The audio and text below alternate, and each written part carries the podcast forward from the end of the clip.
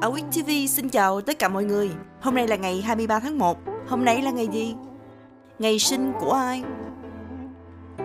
Ngày 23 tháng 1 năm 1786 là ngày sinh của Auguste de Montferrand.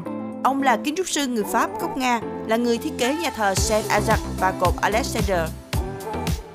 Cũng vào ngày này năm 1855 là ngày sinh của John Browning. Ông là nhà thiết kế vũ khí người Mỹ, là người thành lập công ty vũ khí Browning. Cầu thủ bóng đá người Hà Lan Arjen Robben, anh sinh ngày 23 tháng 1 năm 1984. Ngày mất của ai?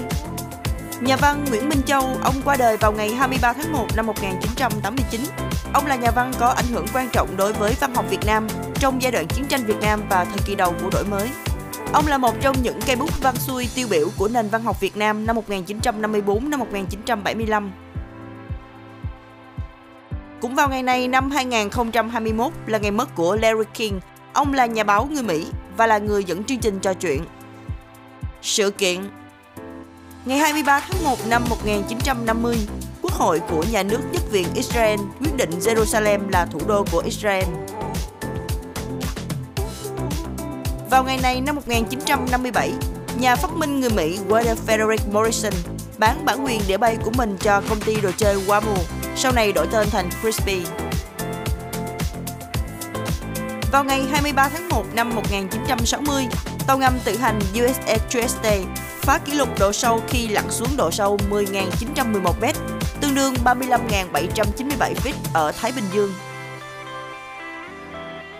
Cũng vào ngày này năm 1986, đại sảnh danh vọng Royal Roll công bố các thành viên được vinh danh là Little Richard, Jeff Perry, James Brown, Ray Charles, Sam Cooke, Fat Domino, The Everly Brothers, Buddy Holly, Jerry Lee Lewis và Elvis Presley.